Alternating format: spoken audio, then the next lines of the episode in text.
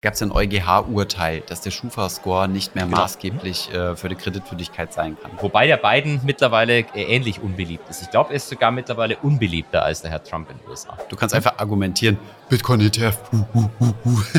Weißt du, was ich nicht verstehe? Das will ich jetzt auch nochmal sagen. Warum die Leute alle so emotional bei der Geldanlage sind? Bewegen Aktien in einem E T F den E T F oder bewegt der E T F die Aktien?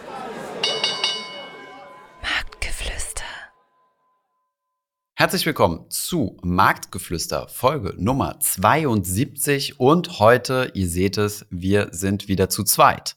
Ähm, herzlich willkommen zurück. Ähm, Holger, weißt du noch, wie das funktioniert? So mit Mikrofon musst du reinsprechen und, und so weiter. Klappt das? Oder hast ja. du die Gewöhnung wieder verloren? Ich, ich habe hab jetzt extra so eine, so eine Hilfsliste geschrieben, was ich nicht sagen darf. Niemanden beleidigen, ähm, nett sein, immer lächeln. Das Wort Scam nicht benutzen, darauf achten, Scam dass nicht wir benutzen. Möglichst wenig abgemahnt werden, solche Sachen. Genau, richtig.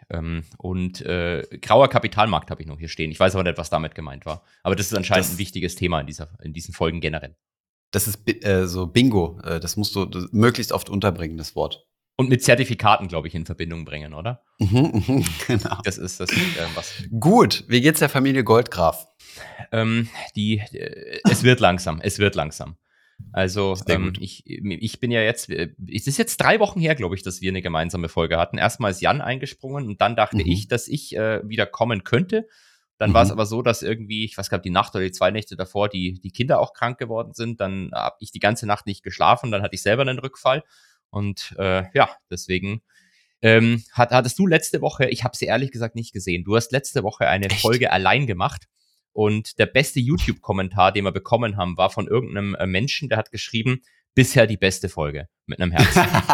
Ich muss da fairerweise dazu sagen, das war anderthalb Minuten langes Statement oder so. Kannst, kannst du dir geben? Ich weiß, du hast, eine, du hast die Systematik, dass du, äh, oder die, die Regel für dich, dass du nie in den Marktgeflüster-Podcast hörst. Ähm, deswegen habe ich dir auch gleich mal meinen Spotify Wrapped geschickt, wo meine Lieblingspodcasts oder die Podcasts drauf sind, die ich am meisten höre. Und in den Top drei oder fünf oder so war Marktgeflüster drin gewesen. Und ich weiß, dass du mal mit Markus eine Folge gemacht hast und gesagt hast, dass du es total bescheuert findest, die eigenen Podcasts zu hören. So selbstverliebt bist du nicht. Von daher hier mein Geständnis, ich bin so selbstverliebt. Ich höre gelegentlich mal in unsere Folgen rein, um zu gucken, was für einen Müll wir erzählt haben. Ja, es hat wenig mit selbstverliebt zu tun, sondern eher das Gegenteil. Ich kann meine eigene Stimme nicht hören. Ich finde, meine eigene Stimme hört sich wirklich furchtbar an und mir ist es super unangenehm, meine eigene Stimme zu hören. Vor allem, wenn ich mhm. dann so höre, was ich so einfach so daher blaber, ähm, mhm. dann denke ich mir immer zehntausend Mal, das hättest du genauer ausführen müssen. Da hättest du aber noch folgenden Spezialfall beleuchten sollen. Sonst denken die Leute ja, du bist dumm. Weil es gibt ja vielleicht eine Person unter den ganzen Hörern, die diesen super kleinen Spezialfall kennt und weiß, dann mhm. ist meine Aussage in der Allgemeinheit, wie ich sie getan habe, nicht richtig. Das finde ich mhm. ganz schlimm, sowas. Wir können ja aber irgendwann mal eine Goldgraf-Edited-Folge machen. Wir produzieren eine Folge, Johannes schnippelt ja. uns die zusammen. Wobei so viel, also viel zu schneiden gibt's ja da nicht. Also du kannst es ja vielleicht das Rohmaterial an, anhören. Ich, jetzt, äh, jetzt nicht, dass wir jetzt gerade Johannes beleidigt haben und seine Arbeit unter den Tisch gekehrt. Also ähm, okay, ich, ich glaube, er versteht, was ich meine. Und du hörst Johannes dir die Folge dann nochmal an. Und an jeder Stelle, wo du gerne noch was nachträglich adden würdest, machen wir so ein kleines Piep. Und dann äh, Goldgraf äh, erklärt nochmal. Und dann wird die Folge sehr wahrscheinlich so drei Stunden lang oder so. Ich glaube, das, das würden die Leute wertschätzen. So, so, so ein Reaction-Video zu den eigenen Folgen. Das ist eigentlich genau. eine gute Idee. Ja. Genau, genau. Das war natürlich völliger Mist. Deswegen, ja, finde ich gut. Können wir, können wir, äh, können wir mal in Angriff nehmen. Nein, ich habe hab gerade irgendwie noch überlegt, ob mir noch was Cleveres einfällt, aber ähm, ich bin immer noch im Kopf etwas etwas langsam. Und ich wollte auch gerade zu dem, was du was du gesagt hast, noch was ergänzen, aber ich, ich komme schon gar nicht mal drauf. Ist nicht schlimm. Äh, ich kann dir einfach nur mal sagen, oh, wenn du möchtest, äh, also wenn du mal, ähm, ich weiß nicht, ob das ein guter Tipp ist oder nicht, aber meine Frau hat ja auch Covid gehabt letzte Woche. Und äh, wir haben wirklich durchgängig zusammen, also als in dem Moment, wo, wo ich es halt erfahren habe, also wir haben uns zufällig getestet, wir haben so ein paar Leute Äh, eingeladen zum uns, äh, zu uns zum Raclette-Essen und dann habe ich, und sie hat so ein bisschen abends die Nase zugehabt und, und hm? hüsteln. Dann haben wir mal zufällig einen kleinen Covid-Test gemacht, so sicherheitshalber, bam, direkt voll positiv bei ihr, mussten wir alles absagen. Und dann hm. war ich halt auch ein paar Tage zu Hause, bis wir beide negativ waren und ich hab's mir nicht, äh, ich hab's mir nicht eingefangen. Also ich bin da komplett resistent irgendwie. Ich habe noch nie Covid gehabt. Das ist sehr, sehr erstaunlich irgendwie. Dann bist du vielleicht doch Patient Null damals gewesen, wer weiß. Ähm, ja, aber du hast... Du ich mag Fledermäuse, ja. Ich mag Fledermäuse. Vielleicht äh, ist es ja wirklich auch was Genetisches. Ich, aber wobei, also zum Beispiel meine Schwester, meine Schwester mhm. läuft allen Events rum, seit seit eigentlich alles wieder offen ist. Jetzt auch noch mhm. nie gehabt. Ähm, und ich hatte es jetzt ah, hat's zum ersten Mal bekommen. Ähm, Ach, echt, das erste Mal? Ich dachte, du hättest es ja. letztes Jahr schon mal gehabt. Ah, okay. Ich habe, meiner Meinung nach, habe ich es zwanzig neunzehn schon mal gehabt. Ich weiß nicht, ob ich schon mal genannt habe hier. Ich bin ja der Meinung, dass die Pandemie von mir ausgegangen ist. Weil zwanzig neunzehn du hast nach war Deutschland ich, gebracht. Ja, nee, nee, ich habe es erzeugt und nach China gebracht. zwanzig neunzehn war ich super krank. zwanzig neunzehn, mhm. Ende zwanzig neunzehn war ich super krank. So krank war ich noch nie in meinem Leben. Habe auch keine mhm. Stimme gehabt, war drei Wochen komplett flach. Und in dem Haus, in dem ich damals gewohnt habe, gab es auch viele Chinesen. Und ich mhm. glaube fast, ich habe jemanden von denen angesteckt. Der ist dann nach Wuhan geflogen und der Rest ist Geschichte. Okay, okay. Und, und aber das, das wird ja gegen die Fledermaus-Theorie äh, gehen. Ähm, das ist richtig. Die Fledermaus. Oder hast du dir die Fledermaus reingesnackt? Nee, das, die Fledermaus hat das C I A dann erfunden, damit sie mich schützen. Hm, damit niemand verstehe, irgendwie verstehe. mich da irgendwie äh, deswegen verantwortlich macht. Und da schließt sich der Kreis. Sehr gut. Genau. So, genug geschwurbelt. wir, wir haben schon mal dafür gesorgt, dass demonetarisi- demonetarisiert wird. Werbung. Bevor es mit der Folge weitergeht, noch ein paar kurze Worte zu unserem Sponsor. Stock drei. Stock drei ist ein Münchner Finanzportal, welches unter anderem ein Web- und App-basiertes Finanzterminal zur Verfügung stellt. Das kann man sich im Prinzip vorstellen wie Bloomberg, nur so, dass, dass, dass sich das auch arme Finanzprofessoren leisten können. Ich selbst nutze das Terminal sowohl in der Web- als auch in der Smartphone-Variante tatsächlich seit mehr als sechs Jahren, tracke da mein Portfolio, verfolge das aktuelle Marktgeschehen und kann quasi auf täglicher Basis dann sehen, direkt am Handy, wie ich Geld verliere. Das Ganze gibt es in der kostenlosen Variante, die sich auch gut zum Testen eignet. Ich nutze aber seit langem jetzt schon äh, eine der kostenpflichtigen Versionen und zahle für Stock drei Tech elf Euro neunundneunzig im Monat. Wenn ihr Interesse habt, schaut gerne mal vorbei und nutzt auch gerne den Link in den Shownotes. Und außerdem gibt es als kleines Bonbon für die Marktgeflüsterhörer einen Bonus. Und zwar bekommt ihr einen Monat lang das Plus- oder das Tech-Abo komplett kostenlos mit dem Gutscheincode SERVUS. Dabei handelt es sich nicht um ein Abo. Ihr müsst am Ende des Monats also nicht kündigen, sondern das läuft einfach automatisch aus. Und danach könnt ihr euch selbst entscheiden, ob ihr ein Abo abschließen wollt oder nicht. Werbung Ende. Jetzt lass uns nichts über Impfungen noch sprechen. Das finde ich auch noch ein ganz wichtiges Thema. Findest du, ja. Nein, nein, jetzt äh, gehen wir wieder zu weniger ähm, äh, äh, emotionalen Themen. Ja, unsere Weihnachtsfeier, meinst du das? Ja. Weil du es gerade gehighlightet hast. Nee, die, ja, die war sehr emotional. Da habe ich eine große Frage an dich vorher. Ja, bitte. Ähm, das würde mich tatsächlich interessieren, weil mir war das gar nicht bewusst. Ähm, was kommt bei dir an Heiligabend? Das Christkind oder der Weihnachtsmann? Äh, boah, das kann ich dir ehrlich gesagt gar nicht sagen. Ich glaube, das Christkind, aber bei mir, also... Wie, Oder als du Kind hier, warst, als du Kind warst. Das sind die Eltern, das weiß doch jeder, ne, Spaß. ähm, ja, wir feiern nach dem Französischen, äh, aber es ist Christkind, ja. doch, doch, Weil bei uns ist das Christkind gewesen, ja. Mhm. Ich, ich dachte, bisher dachte ich immer, es ist in, in Deutschland ist es einfach das Christkind, Punkt. Der Weihnachtsmann ist in den U S A oder in anderen Ländern, aber ich habe ja. jetzt im Radio Coca-Cola. gehört, da haben sie... Hat, ja, Coca-Cola hat ihn erfunden. Im Radio mhm. hat hier in Baden-Württemberg irgendjemand gesagt, ja, und der Weihnachtsmann kommt ja bald. Und dann habe ich das gegoogelt und habe festgestellt, du kannst Deutschland tatsächlich in zwei Bereiche trennen. In dem Bereich, wo das Christkind kommt und in dem Bereich, der ungefähr, glaube ich, genauso groß ist, wo der Weihnachtsmann kommt. Und das hat mich total fasziniert. Deswegen frage ich jetzt jeden, was kommt, Weihnacht, Weihnachtsmann oder das Christkind? Und lass mich raten, die Grenze verläuft genau dort, wo auch die Aldi-Süd-, Aldi-Nord-Grenze verläuft, oder? Jetzt kommen wir was einer, einer großen Verschwörungstheorie. Ähm, Coca-Cola hat den Weihnachtsmann erfunden, aber nur in Aldi Nord. Ähm, Finde ich gut, ja. Nee, wir haben ein paar Leute aus, äh, also ein paar Leute, also nahezu fast alle aus mhm. äh, unserem Team hier nach äh, Berlin geholt und, äh, außer mich? und, und waren schön zusammen essen und so. Genau, außer dich, stimmt. Johannes haben wir eingeladen, tatsächlich. Ah ja, äh, nett, der gut. war aber leider verhindert. Ah ja, wenn ich das richtig verstanden habe. Ist sehr nett. Finde ich gut. Ja, wir wussten ja, dass du, äh, dass, dass du verhindert bist, von daher. Wir, wir haben dir die, die Krankheit rübergeschickt. Aber es gab ja. nichts Emotionales, ähm, Markus total betrunken unterm Tisch und irgendwas, nee? ähm, musst du den nächsten Mal selbst fragen. Ich glaube, okay. es, es, es, war alles, es war alles im Rahmen. Es gab, es gab keine Ausfälle. Also jetzt nicht so wie typische Start-up-Weihnachtsfeiern bei, äh, warte mal, wer war das? Dieser Finn-Gründer. Hast du das mitgekriegt? War das nicht letztes Jahr gewesen? Da gibt es doch so ein, ah, so ein, so ein ja, Mobilitäts-Startup ja, irgendwo in ah. Bayern. Finn hieß das. Und der hat ja. alle möglichen Mitarbeiterinnen begrapscht und, und ja. meinte so, ja, ist egal, ich trete trotzdem nicht zurück, weil ich bin der Gründer. Und da seine was, Investoren ja. haben das dann irgendwann anders gesehen und dann ist er doch zurückgetreten. Der hat dann irgendwie, glaube ich, so noch so einen, so einen f- völlig absurden Entschuldigungsbrief geschrieben oder so, kann das sein, der dann in Das weiß sozialen ich nicht. Medien veröffentlicht. Ja, ich kann mich erinnern, da war irgendwie, da war irgendwie eine Geschichte. Ich muss mal Genau, mit Markus genau. sprechen. Ich muss mal mit Markus sprechen. Mach das mal. Gut, ansonsten haben wir glücklicherweise kaum Vorbereitungszeit für diesen Podcast gehabt, denn wir haben einfach das von letzter Woche genommen. Das heißt, ähm, die Marktnews, die ihr jetzt bekommt, sind einfach Old News. Ähm, aber es ist ja auch wurscht, weil irgendwie könnt ihr das eh in die Kurse reininterpretieren. Oh, gestern habe ich gestreamt und da hat einer von seinem Psychologieprofessor erzählt, der von, ah shit, ich habe den Begriff vergessen. Wenn du im Endeffekt, das, was alle Börsenreporter machen, die stehen vor einem Chart, der Mhm. irgendwie hoch oder runter geht und finden die genau passende Story dafür, warum der Chart sich gerade in diese Richtung bewegt hat. Adaptives Storytelling, genau. Das war der Begriff. Das fand ich geil. Kennst du das? Kennst du den Begriff? Nee, habe ich noch nicht gehört, aber so ist doch generell bei Journalisten, oder? Dass du hast halt Ich Events und wollte jetzt dann kein, versuchst halt. es- ich wollte jetzt keinen Berufsstand diffamieren, aber Ich, mir, äh, nee, aber mir äh, fällt, äh, also gerade an der Börse fällt mir das halt auf, weil irgendjemand mich gefragt hat im Stream und gesagt hat, ey, der Bitcoin-Kurs geht gerade so krass ab, dieser Spot-E T F ist wirklich der heiße Shit und to the moon und bla bla bla.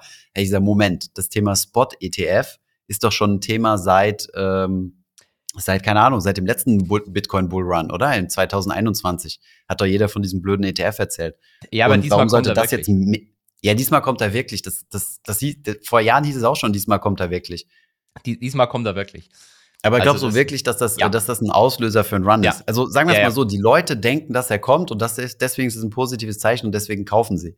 genau. Aber Und äh, du, keine es kommt Ahnung. natürlich das Halving. Das Halving kommt nächstes Jahr auch. Das ist Genau, ja, das ist ähm, natürlich wissen ein wir ja alle. komplett Das, unvorhersehbares Event. Also an der Börse ist es ja immer so, dass die aktuellen Geschehnisse gehandelt werden und nicht die Zukunft.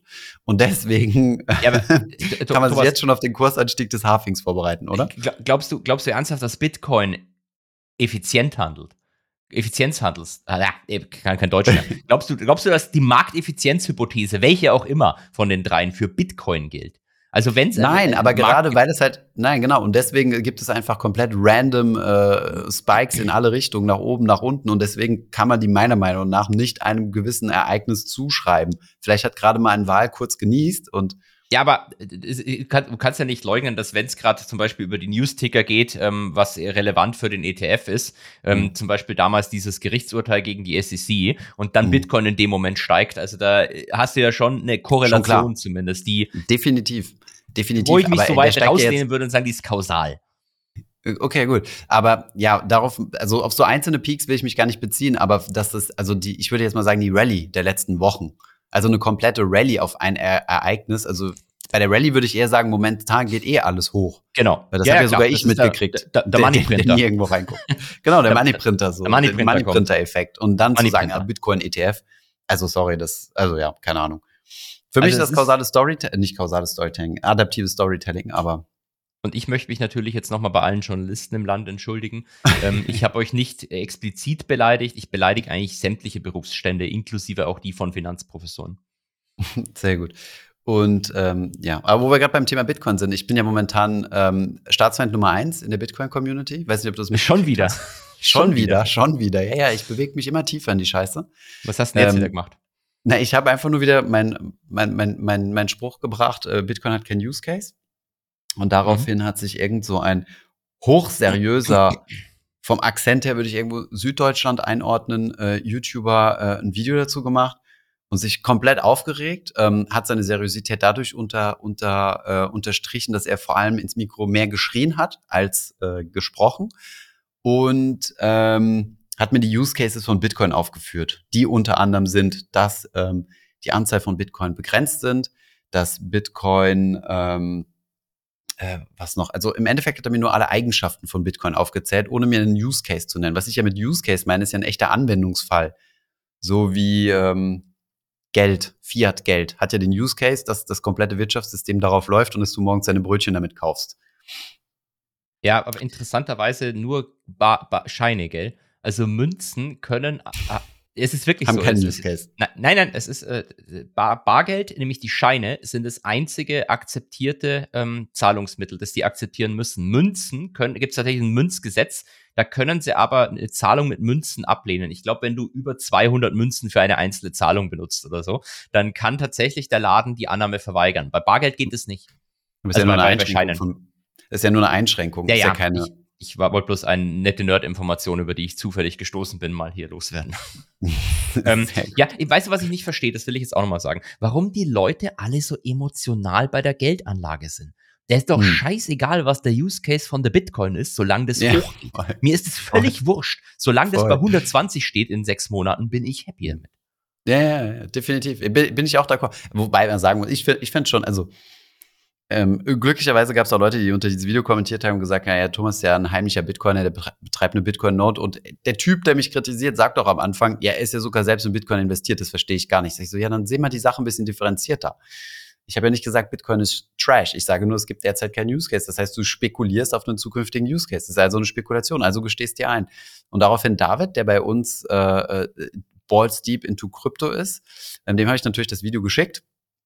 Und äh, er sagt so, hat den Use Case gefunden und ist dann auf den Instagram-Account von dem Typen gegangen, wo er tatsächlich vor einem Lambo steht, mit offenen Flügeltüren und sich da ganz entspannt dran lehnt. Das heißt, der Bitcoin-Use Case ist für diese Person tatsächlich erfüllt. Der junge Mann wird immer sympathischer. Jetzt hat er schon ja, ein Lambo. Ja, ich kann gerne mal eine Intro machen. Ja. Gut, also, ja, war nicht mal geplant, war ein, äh, war ein Triggerpunkt, den du wieder erwischt hast mit Bitcoin.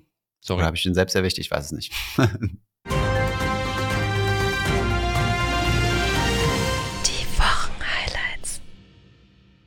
Was machen wir als nächstes? Also, wir haben erstens mal Wir konnten natürlich nicht über Charlie Munger reden. Wie hast du das, wie hast ja. du das, wie hat dich das emotional mitgenommen, dass der äh, ähm, ähm, Kollege von Warren Buffett, The Investment-Legende, verstorben ist? Also man könnte ja sogar sagen, das Gehirn sogar dahinter. Mhm. Ähm, das eigentlich so das Hauptgehirn der beiden so eher der Munger war. Ähm, ja, ich meine, ich bin bei kannte ihn ja nicht persönlich, dementsprechend ist man dann natürlich immer irgendwo, hat eine Distanz zu solchen Events. Äh, dann könntest du natürlich immer im Kopf rationalisieren und sagen, gut, der, er war ja halt auch schon sehr alt und hat ja deutlich über dem, über dem Durchschnittsalter ähm, äh, gelebt. Ähm, Buffett hat ja damals gesagt, sobald er stirbt, also Buffett selbst, äh, über mhm. seinen eigenen Tod gesprochen, an dem Tag steigt die Aktie. Ich habe jetzt nicht geguckt, was mit Berkshire passiert ist am, am mhm. to- Todestag von Munger. Oder als es bekannt geworden ist. Aber das zeigt übrigens, und das wollte ich vorher sagen, weil ich vorhin so die ähm, Blackout hatte, ich habe die Folge mit Jan geguckt. Gehört. Und weiß, okay. dass ihr nicht Ach, über Manga okay. gesprochen habt. Mm, wir haben nicht drüber gesprochen, ne? Als wir mm-hmm. die aufgenommen haben, war er noch am Leben, oder? Nee? Das weiß ich nicht, wann ihr aufgenommen habt, um ehrlich zu sein. Ich dachte, der wäre da schon tot gewesen. Ich glaube, wir haben das am Donnerstag gemacht. Nee.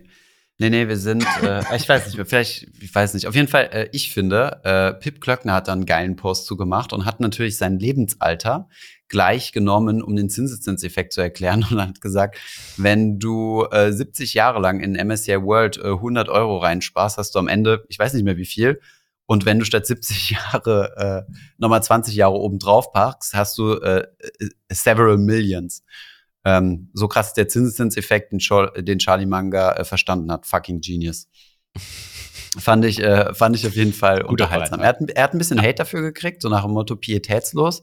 Aber es war tatsächlich nicht, nicht negativ gemeint. Aber ja, ich glaube, wenn du so alt bist und so viele Jahre im Business bist, dann, dann, dann, dann und nicht so viele Fehler machst, dann kannst du alleine durch dieses Compounding schon ziemlich reich werden, ne? Das ist richtig. Ähm, mein zwanzig Jahre sind halt nochmal zweimal eine Verdoppelung bei sieben Prozent. Mhm. Ähm, aber was heißt pietätslos? Also ich weiß ja, bei Munger selber weiß ich es nicht, aber Buffett macht ja selber so blöde Kommentare über seinen eigenen mhm. Tod die ganze Zeit. Ähm, Herr Munger hat mal gesagt, du, musst, du sollst während deiner Lebenszeit deine Grabrede schreiben.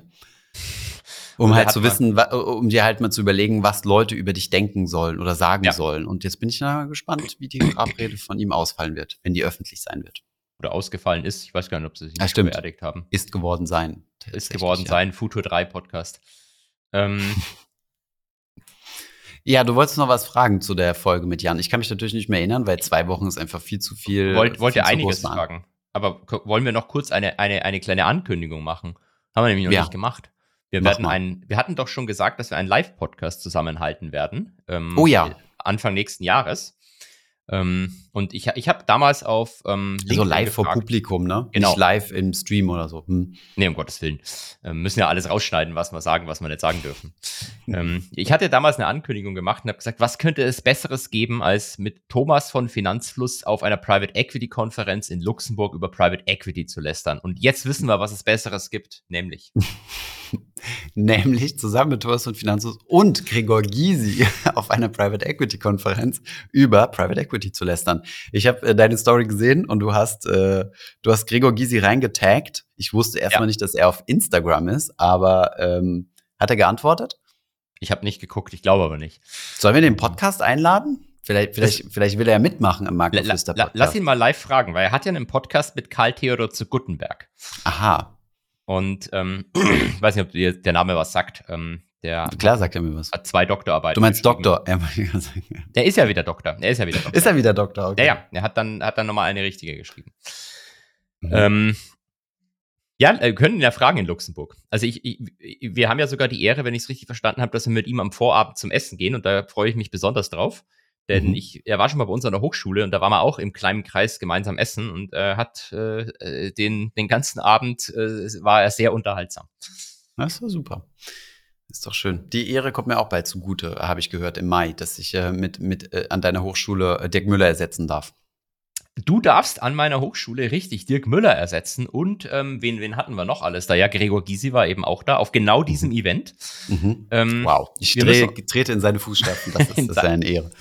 Und wir müssen uns auch einen Titel ausdenken, glaube ich. Ähm, aber ich kann ja mal einen Vorschlag machen. Why Hedgefonds suck. Oder, oder mit, mit E T F-Sparplan zum Lambo oder sowas. Genau. Why, why ähm, mit, mit dem grauen Kapitalmarkt zum, äh, zum Lambo. Das mit dem doch. grauen Kapitalmarkt zum Lambo, das ist sehr gut. Sehr, sehr schön. Sehr gut, so machen wir es. Ähm, warum willst du Champagner trinken? Ich habe hier gesehen, äh, wo, wo mein Champagner? Wegen Folge siebzig, die wir mit Jan gemacht haben, richtig? Ah, hast du Jan nicht einen Champagner geschenkt oder so? Habe ich nicht, nee. Ich habe hier einen gekriegt. Halte ich jetzt mal in die Kamera. Diesen Fusel habe ich von einer in Deutschland beliebten Institution, nämlich der Schufa, zugeschickt bekommen. Und das Geilste war gewesen, in diesem Paket war eine, ein Schreiben, so eine kleine Karte dazu, dass die so mhm. freundlich waren und das nach Paragraph Schieß mich tot bereits für mich versteuert haben. Das ist ziemlich geil, oder?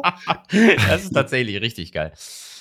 Und da habe ich mich natürlich doppelt gefreut. Also erstens mal prozentual, also Prozente in Form von Alkohol, aber keine Prozente in Form von, äh, von wie nennt man das? Äh, Geld, Geldwerte Vorteile oder Geschenke Hä? oder so?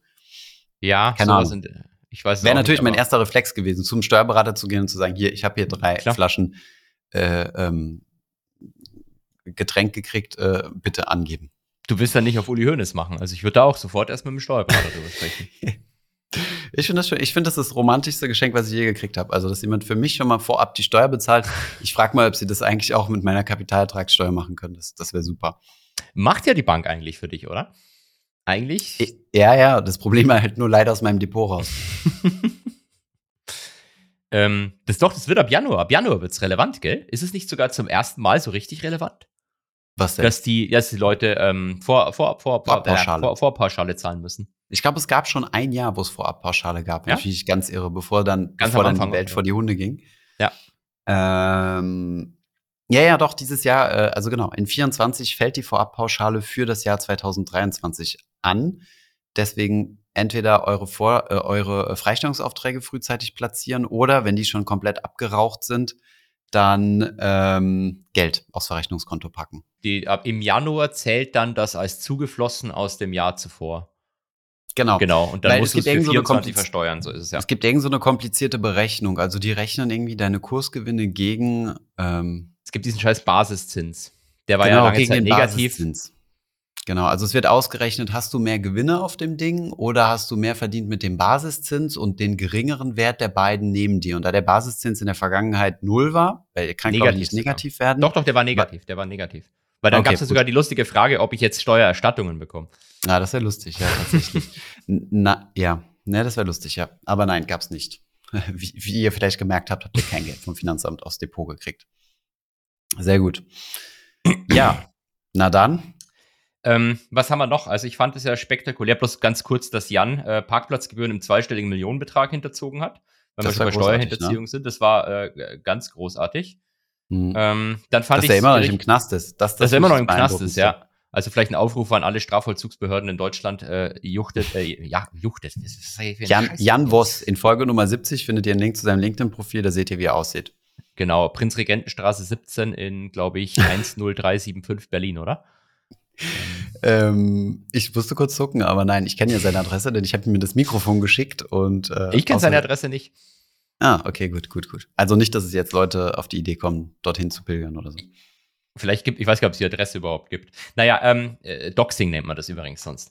äh, dann fand ich es übrigens sehr gemein, dass ich, äh, spielt mein Inflationsupdate im Video und dann gehst du aus dem Bild. Also ich fange an zu reden und du gehst einfach.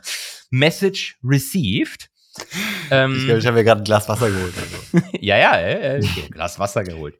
Ich hatte und, aber die äh, Kopfhörer noch auf. Also ich fand es großartig, deinen Einschub zum Markt. Also ich hoffe, dass, dass dein Markteinschub die, genauso entertaining wird, ja. Und dann fand ich es noch spektakulär, als ihr, vor, als ihr gefeiert habt, dass Deutschland die drittgrößte Volkswirtschaft der Welt geworden ist. Ja, da hätte ich gern deine Meinung zu gehabt, ja. Ja, es ist ja nur, weil die japanische Währung halt so abgekackt ist. Weil mhm. das ja in Dollar gemessen wird und den Yen hat so zerstört. Ähm, dann mhm. sinkt natürlich der Dollarwert der japanischen Volkswirtschaft. Aber ich finde es ja. auch cool, weil ähm, wer hätte das, wer hätte das vor einem Jahr gesagt, gell, dass Deutschland die drittgrößte Volkswirtschaft der Welt ist und dass der DAX am All-Time-High steht? Ja, das hätte, das hätte einer unserer äh, frechen Vorhersagen sein können vom Jahresanfang, die Stimmt. wir auch zu Jahresende diesen Jahres für nächstes Jahr nochmal pro- produzieren werden. Ja. Aber ich, äh, ich finde es gut. Also die, genau dieses klugscheißerische Kommentar, dass es ja nur die Währung war, das hat gefehlt im Endeffekt. Das hab, ja, genau. Da fand ich auch, war ich sehr enttäuscht, dass keiner von euch beiden diesen klugscheißerischen Kommentar. Ich, ich kann kein Deutsch mehr. Ich kann kein Deutsch mehr. Diesen, diesen ja, Kommentar auf der anderen Seite muss man sagen, ich gehe aber auch mit der Zeit. Ich bin, also es ist die Zeit der Headlines heutzutage. Es geht nur noch um hm. Headlines, nicht mehr um Content, also nicht mehr um Inhalte dahinter. Von daher ja. habe ich auch nur die Headline des Handelsblatts gelesen, dass wir auf Nummer drei sind. Und das hat mir als Information absolut gereicht. Ausgereicht. Ja. Ja. Das es ist genau wie, wie jetzt Headlines darauf provoziert werden, dass, dass, dass ich sage, dass Bitcoin scheiße ist. Da geht es um die Headline. Die Inhalte sind ja. da ganz wurscht. Inhalte muss man sogar überwinden. Inhalte überwinden. Inhalte hat Martin, überwinden. Hat Martin genau. Sonnenborn mal gesagt. Inhalte muss man überwinden. Genau, Inhalte überwinden, ja, finde ich gut. Okay, ja, aber wir sind jetzt die drittgrößten. Ist doch, ist doch schön. Also kann das wieder nach hinten losgehen, wenn der japanische Yen wieder äh, umdreht? Guck mal, was nächste Woche passiert. Nächste Woche ist B O J-Meeting, japanische Notenbank. Ähm, mhm. Sie haben zwar schon gesagt, sie machen nichts und es wird nichts an den Zinsen verändert, aber die Japaner sind ja dafür bekannt, dass sie alle anlügen und dann doch was machen. Also mhm. let's see. Okay. Ja, das kann, wird sich, ich gehe davon aus, dass sich das wahrscheinlich nächstes Jahr wieder umdreht. Ja, und gibt es wieder einen YOLO-Trade oder nicht? Ich habe mich bisher noch nicht getraut, ähm, äh, aber da, ich, ich kriege ja jetzt wieder Geld, gell? Ähm, ein, äh, danke, danke gehen raus an die ähm, Beteiligten Olaf. bei den Tarifverhandlungen im öffentlichen Dienst, nee, nicht, Olaf. Ah, ja. Mhm. Ähm, danke gehen raus an die Beteiligten der Tarifverhandlungen im öffentlichen Dienst und insbesondere an den baden-württembergischen Finanzminister Daniel Bayers, der vorher schon gesagt hat äh, oder kurz nach der Einigung gesagt hat, dass es auf die Beamten übertragen wird. Ich freue mich mhm. dementsprechend auf. Ich glaube, ich kriege hundertzwanzig Euro mehr im Monat ab, ab Januar oder so. Mhm. YOLO. Rechne das mal hoch auf hundertzwanzig Euro mehr im Monat, hochgerechnet bis zu deinem Renteneintritt. Das ist also quasi das, was du hast. Rechne es einen kleinen Diskontierungsfaktor drauf. Und äh, das ist die Summe, die du jetzt äh, YOLO verzocken kannst, würde ich mal sagen, oder? Dann müsste ich aber erstmal dagegen rechnen, was ich an Kaufkraft verloren habe über die letzten zwei Jahre. Das nee, das zählt ja nicht. Das ist ja, das ist ja ein anderer, ist ja ein anderes Konto sozusagen. Na gut, fairerweise. So, Aktienrente haben wir auch drüber gesprochen. Die ist jetzt auch futsch, ne? Ja, also endlich. Mit Jan haben wir drüber gesprochen. Da, da, da interessiert mich jetzt auch mal deine Meinung zu. Finde ich super. Wir haben ja sogar den Finanzminister bei uns auf dem Kanal gehabt, dass er über die Aktienrente dort reden kann. Ja. Und jetzt... Finde ich gut. In Luft ich habe mich echt, ich habe mich richtig gefreut, dass die Aktien, also sie ist glaube ich nicht ganz weg, sie kommt jetzt, angeblich soll sie vierundzwanzig kommen. Ich denke, hm. Herr Lindner wird dann im nächsten Wahlkampf fordern, dass die Aktienrente jetzt aber wirklich kommt. Mhm. Ähm, aber ich, ich finde es gut, weil ähm, ich habe ja immer schon gesagt, diese zwölf Milliarden, die man da reinbuttern will und auch wenn es dann jedes Monat, jedes Jahr weitere zwölf oder fünfzehn Milliarden werden, das löst halt das Problem nicht ansatzweise und es mhm. wird dann am, am Ende so eine Alibi-Sache sein, dass man sagt, ja, man macht doch was und eigentlich hat, macht, macht man nichts, weil ja, du brauchst halt Staat sein, ne? Ja, du brauchst Stand heute, um das vielleicht nochmal an alle äh, Zuhörenden zu sagen. Du brauchst Stand heute, um das Loch in der Rentenversicherung zu decken, brauchst du Stand heute jetzt zweitausend fucking Milliarden in der Aktienrente. Und dann kommt der Lindner und sagt, wir machen zwölf. Ja, weil die Querfinanzierung, muss man gerade gucken, ich habe ja eben noch einen hundert Milliarden gelesen. hundert Milliarden, über hundert Milliarden sind es. hundertsiebenundzwanzig, also im nächsten Jahr. Ja, dann brauchst du sogar mehr Geld. Im nächsten Jahr werden hundertsiebenundzwanzig Milliarden aus Steuergeldern in die Rente ja. geballert, genau. Genau. um das Loch zu schließen, sozusagen. Genau.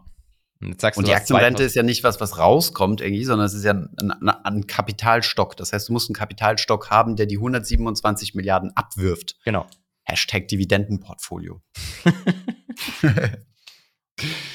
Okay, ja. Ähm, ja, gut, das war ja klar, ne? Tropfen auf den heißen Stein, und dann hat dir der Manager auch noch nicht gefallen, beziehungsweise in diesem Fall die Managerin vom Kenfo. Also sie nicht als Person, aber äh, so Kenfo, dass, dass der das managen soll. Da hast du ja, ja eine persönliche, eine persönliche Fehde. Nein, nicht eine persönliche Fehde. Die arme Frau Mikus kennt mich ja nicht mal. Da bin ich ja viel zu unwichtig. Aber ähm, selbst dran der, schuld. Das, das Portfolio, das Portfolio vom, vom, die Portfoliostrategie vom Kenfo ist halt Unsinn.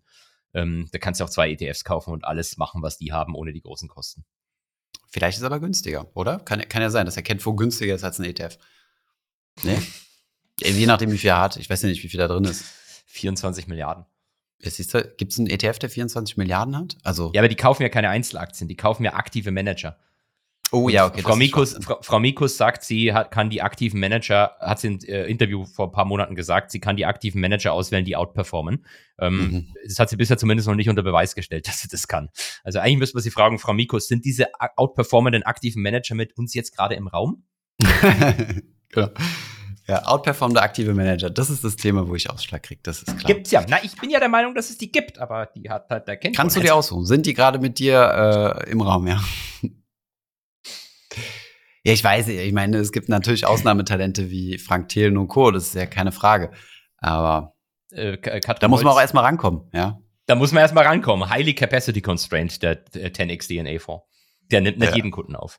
Da brauchst du Relationship. Und Pip Klöckner hat die nicht. Er hat nämlich heute geschrieben, auf Threads, was ja wieder in der E U jetzt verfügbar ist, hat geschrieben, Threads gibt's jetzt keine zwei Tage und schon ist er Frank, von Frank Thelen geblockt worden. Aber ich verstehe das nicht. Also, hast du dir das angeguckt? Bei mir war die ganze Timeline voll und äh, kennst du El Hotzo? Das ist so ein. Ja, der macht so geile Memes. Genau, das ist, ist so. Vom so A R D der, oder so, gell? Das ist nicht vom A R D, das ist so ein Link, also so, kommt so aus der link- linkeren Ecke, sagen wir es mal so. Deswegen finde ja, ich, find ja. ich sehr interessant. Der und macht immer ja. sehr ketzerische Memes. Und der hat gesagt, äh, geil, ein, ein viertes, eine vierte Twitter-App auf meinem Handy, das wird mein Leben verändern. Ich glaube, der in der Finanzszene ist da ja nicht so beliebt. Aber doch, der, der, der ist der. Nee, in der Finanzszene G- ist der verhasst, ja. Der, eine Z D F ist er, Gagschreiber für Jan Böhmermann, wenn ich es richtig sehe, oder? Ach, echt? Okay, doch, doch, krass. Der hat irgendwas mit, mit dem Öffentlich-Rechtlichen zu tun. Äh, der okay, Kanal ist wahrscheinlich nicht privat, dem, aber. Ja, ja. Aber es genau. ge- okay, genau, das meinte ich damit. Also der Account ist privat, ist jetzt nicht irgendwie was Funkmäßiges oder sowas in die Richtung, ja. Wahrscheinlich ja, kriegen wir gut. jetzt wieder Hate. Genau deswegen kriegen wir jetzt wahrscheinlich wieder Hate. Ich glaube, in der Finanzszene, die Finanzblogger mögen den alle nicht. Ja, aber wir Weil sind ja antizyklisch. Wir, wir sind ja auch keine Finanzinfluencer, habe ich gelernt. Genau. Von Finanzthemen. Wobei, ich muss jetzt mal wieder an den, äh, an den Finanzgott ein kleines Lob aussprechen, an Christian Lindner. Mhm. Ähm, der hat uns tatsächlich gerade arm gerechnet. Ich habe das interessant, ich weiß nicht, ob du das mitverfolgt, dass nee, tatsächlich ja. das Bundesfinanzministerium sich scheinbar ärmer rechnet, als wir wirklich sind, was die Zinsbelastung angeht. Und zwar, ich habe das erst nicht ganz gecheckt, mussten wir da ein bisschen reinlesen. Mhm. Und zwar gibt es ja wahrscheinlich, ähm, also wenn Deutschland Anleihen rausgibt, äh, gehen die derzeit ähm, scheinbar unter Nominalwert raus. Und ähm, diesen diesen Verlust, also du gibst eine Anleihe raus, äh, musst hundert am Ende zurückzahlen, kriegst halt nur achtundneunzig Euro oder so. Und diese zwei Euro haben die scheinbar accounting-technisch direkt ins Ausgabejahr geschrieben. Und international üblich ist, dass du das über die Laufzeit stretcht, sozusagen. Also es wird irgendwie mhm. die Zinsausgaben mit rein, also ist ja quasi ein Kursverlust sozusagen. Ja. Der wird aber in die Zinsausgaben mit reingepackt. Und damit rechnen wir uns quasi in dem Jahr, wo das passiert, ärmer. Also eigentlich hätten wir irgendwie siebzehn Milliarden oder sechzehn oder siebzehn Milliarden mehr. Und das finde ich ehrlich gesagt eigentlich eine ganz gute Strategie. So die Aktienrente. Dich, dich ein bisschen ärmer zu rechnen, genau. Die Kohle kannst nee, du die, die siebzehn Milliarden, die fehlenden siebzehn Milliarden. Und das kannst du, ähm, und äh, interessanterweise war sein Vorgänger, also unser jetziger, ähm, ich kann mich nicht erinnern, Bundeskanzler, ähm, hat er die umgekehrte Strategie gewählt, also sich, äh, sich reicher gerechnet. Also daran siehst du, wie wie Accounting auch pol- äh, äh, politisiert werden kann. Das war immer schon die Frage, was ich öfters bekommen habe. Warum gibt der Staat nicht einfach hundert Jahre lang laufende Zero-Coupon-Bond-Anleihen aus? Dann haben wir die nächsten hundert Jahre keine Zinsbelastung. Und würde dann das kommt Dicke. Das ist die Frage, ob es jemand kaufen würde und wo der faire Wert Also in der Niedrig-, Niedrig-Negativzinsphase hätte es ja jemand gekauft, aber da, da war es ja umgekehrt gewesen. Da hast du ja quasi eine hunderter Anleihe rausgegeben und hast hundertdrei Euro dafür gekriegt oder so. Ja, die, die, aber es gibt ja diese zwei, die zweite zweihundertjährige, die zweite hundertjährige Österreicherin. Ich glaube, die handelt bei einer, hat einen Coupon von, von unter ein Prozent, wenn ich mich nicht täusche. Also ist mhm. es fast, ist es eigentlich fast. Mhm. Aber muss, äh, müssen solche Anleihen vom Staat eigentlich Mark-to-Market bewertet werden? Das heißt, wenn die, wenn die Anleihe quasi äh, teurer wird, haben, hast du quasi einen Gewinn drauf?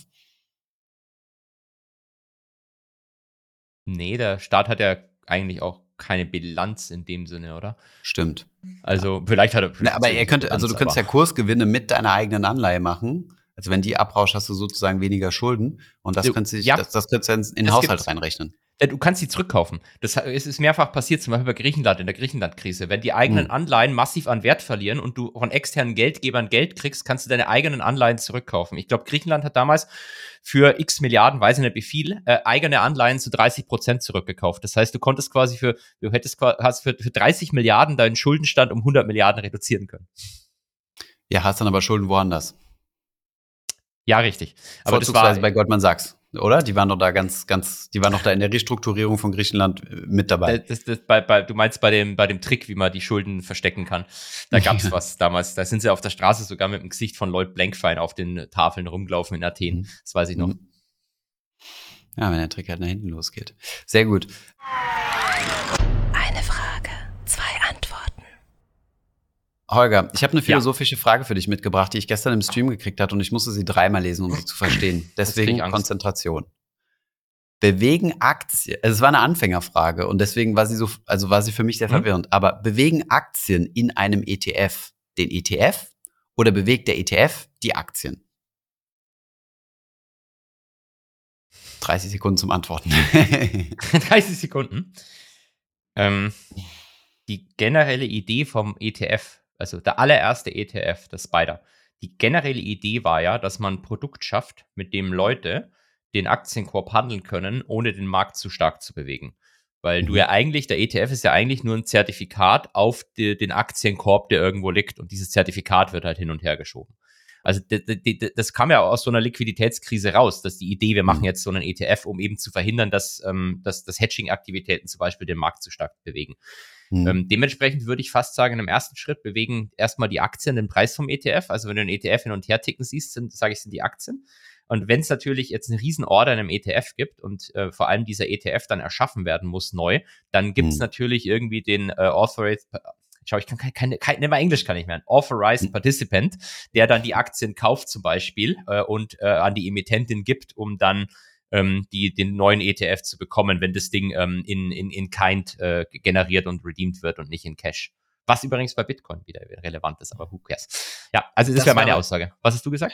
Würdest du hier was äh, ergänzen? Also angenommen, wir würden die Folge jetzt anhalten, du hörst dir das nochmal an und du dürftest jetzt was nachträglich ergänzen. Der Grund, weswegen du den Podcast nicht hörst.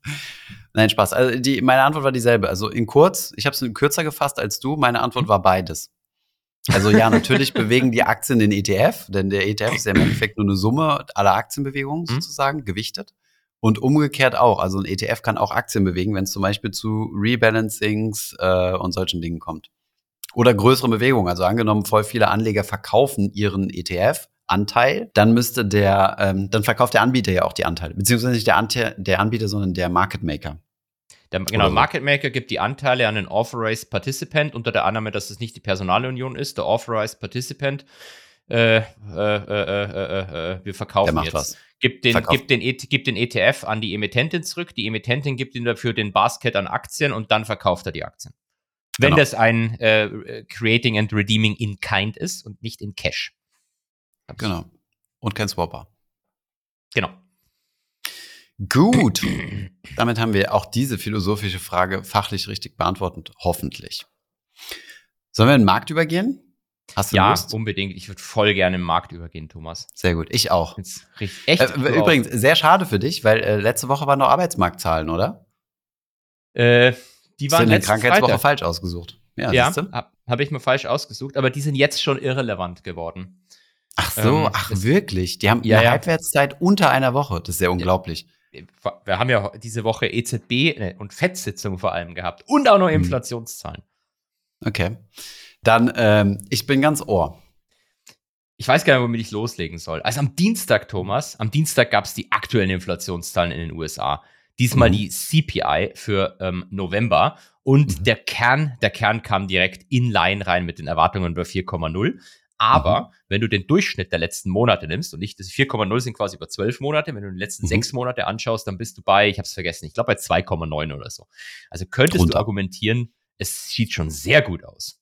Mhm. Ähm, Äh, aber immer noch über zwei. Aber Gott sei Dank hat Joe Biden sich geäußert, für die Leute, die nicht wissen, wer das ist, das ist der U S-Präsident. Ähm, und zwar hat er gesagt, dass äh, die Arbeitsmarktzahlen doch eigentlich so toll waren am Freitag, dass jetzt die Zinserhöhungen aber aufhören sollen. Und das ist tatsächlich sehr ungewöhnlich, weil normalerweise halten sich Präsidenten eigentlich zurück und hauen halt nicht auf den formal unabhängigen Notenbankchef ein und sagen ihm durch die Presse, was er zu tun hat. Hm. Wenn, wenn gleich diese legendäre Geschichte gibt, ah, ich weiß, ich vergesse mal, wer das war, gab es nicht einen Präsidenten, John, ich glaube Johnson hieß der, der damals den Notenbankchef nach Camp David bestellt hat und ihn dann mit Hand gegen die Wand gedrückt hat und ihn angeschrien hat, dass die Zinsen jetzt fallen müssen. ähm, sowas macht man heutzutage nicht mehr, aber man gibt natürlich Messages ab. Die Presse dafür. Genau, man nutzt die Presse dafür, der Herr Trump hat es gemacht, jetzt hat es der Herr Biden auch gemacht und äh, Herr Powell Ähm, äh, ist sofort äh, zur Stelle gewesen und hat am Dienstag, äh, am Mittwoch, am Mittwoch, Dienstag, Mittwoch ist es, äh, die, die F O M C-Sitzung, am Mittwochabend hat er dann tatsächlich gesagt, G F Y. Also, G F Y. Ähm, nee. nee, er hat, er hat gesagt, yes, sir. Er hat gesagt, okay. ähm, er war, er war überraschend dovish, ähm, hat sogar darüber gesprochen, dass man über Zinssenkungen gesprochen hat. Mhm. Ähm, das war schon sehr überraschend, dass er das so wortwörtlich in den Mund nimmt. Und ähm, der Fed-Dot-Plot, das ist quasi so ein, das ist eigentlich ganz cool, das ist wie so eine, jeder, jedes Mitglied vom F O M C darf so ein Dot reinmachen für jedes Jahr, wo es glaubt, mhm. dass die Zinsen stehen sollten. Der zeigt jetzt nicht nur zwei Zinssenkungen für nächstes Jahr, sondern mittlerweile drei Zinssenkungen mhm. für nächstes Jahr. Ähm, der Markt preist übrigens jetzt schon sechs ein. Ähm, Im nächsten also, Jahr sechs Zinssenkungen. Ja, sogar ein bisschen mehr als sechs. Ich glaube hundertsechzig Basispunkte. Was sind die Schritte üblicherweise? null Komma fünfundzwanzig oder null Komma fünf? null Komma fünfundzwanzig ist das, was man als eine bezeichnen würde. Okay, das heißt nur also fünfundsiebzig Basispunkte runter, null Komma fünfundsiebzig Prozent weniger Zinsen. Genau, ist das, was die Fed quasi über den Dot-Plot im Mittel andeutet. Es ist mhm. kein richtiger Forecast, sondern jeder selber sagt, wo er glaubt und dann nimmst du halt den Median. Ähm, aber der Markt sagt äh, hundertsechzig Basispunkte Zinssenkungen, was dann mehr als sechs sechs fünfundzwanziger-Schritte sind. Okay. Ähm, interessanterweise, du wirst es nicht glauben, aber ich habe äh, über E Z B-Sitzung äh, gelesen und ähm, d- da hat tatsächlich Frau Lagarde gesagt, dass mhm. sie ähm, überhaupt nicht über Zinssenkungen gesprochen genau. haben. Also es wurden danach gefragt und sie ist so, wir, wir, haben, wir haben da gar nicht drüber gesprochen. Das war, das war nie ein Thema. Genau. Es überrascht mich gerade, dass sie damit kommen. Mit dieser Ja, es ist, es ist tatsächlich, das war auch überraschend, ja, ist schon richtig. Also bei Paul hat eigentlich auch immer gesagt, wir sprechen nicht über Zinssenkungen und innerhalb, ich glaube am ersten Dezember hat sogar noch WikiLeaks, das ist so ein ähm, äh, Wall Street Journal-Typ, der den Paul immer anruft, wenn er irgendwas durchsickern will, hat auch nochmal geschrieben, dass es eigentlich keine Zinssenkungen jetzt erstmal gibt und drüber. Und innerhalb von zwei Wochen hat sich das komplett verändert. Ähm, Frau Lagarde hält noch, hält noch Stand, äh, obwohl sie übrigens aus Solidarität gegenüber mir Covid hatte. Ähm, und dann so halb krank irgendwie die Pressekonferenz gegeben hat. Das Spannende finde ich halt bei dieser Geschichte jetzt um Zinssenkungen. Ich frage mich halt immer noch, warum eigentlich? Also der Wirtschaft geht's doch angeblich super. Die, ja, ähm, genau, die, der Arbeitsmarkt auch. Ist super und Inflation ist immer noch zu hoch. Also wenn man sich die, den, den Forecast von der Fed anschaut, dann musst mhm. du bis Ende fünfundzwanzig gehen, eigentlich sogar bis sechsundzwanzig, dass die Kern-P C I-Inflation bei zwei Prozent ankommt, was das offizielle mhm. Preisziel ist. Und mhm. dann äh, verstehe ich nicht so ganz, warum er jetzt ähm, sagt, man, man, man spricht jetzt über Zinssenkungen. Und äh, ihm muss ja klar gewesen sein, was der Markt dann macht damit. Der Markt wird dann nicht sagen, okay, cool, drei, sondern der Markt sagt dann, geil, sechs. Mhm. Ähm, äh, aber gut, nee, das sind ja Wahlen. Ich verstehe es ehrlich gesagt auch nicht. Also es ist so eine natürliche Tendenz. Es ist wie, ähm, ja, wie soll man sagen, äh, Also man geht, also es hört sich so an, als wäre es einfach normal, dass Zinsen gesenkt werden. Ja, genau, und wir jetzt genau, in einer ja. unnormalen Situation sind, dass Zinsen erhöht wurden und und da müssen wir jetzt möglichst schnell rausgehen. Aber eigentlich, und es hieß ja, ja, hohe Zinsen sind schlecht für die Wirtschaft und so weiter, aber erstens, wie du sagst, ne, Wirtschaft geht's gar nicht so schlecht, wie man denkt. Und zweitens, ähm, so hoch sind sie auch gar nicht. Die sind ja, also wenn du mal ein langfristiges äh, historische Durchschnitte nimmst, also fast schon egal, welche Laufzeit, solange es mal, ja, schon über zehn Jahre oder fünfzehn Jahre, ähm, aber normal, also ist das Zinsniveau normal, ist jetzt nicht über, übermäßig hoch, ja. Ich meine, du kannst natürlich schon, ich glaube, wenn du mit Taylor-Regel argumentierst, dann müsstest du sogar mittlerweile bei drei Prozent wieder sein im Leitzins. Also man, ich, ich verstehe schon, wie man das irgendwie argumentieren könnte, aber solange jetzt nichts kaputt geht ähm, und beim Arbeitsmarkt keine größeren Cracks sichtbar sind, äh, verstehe ich auch nicht, warum man nicht jetzt zur Sicherheit wartet, bis Inflation wirklich deutlicher nochmal runtergekommen ist.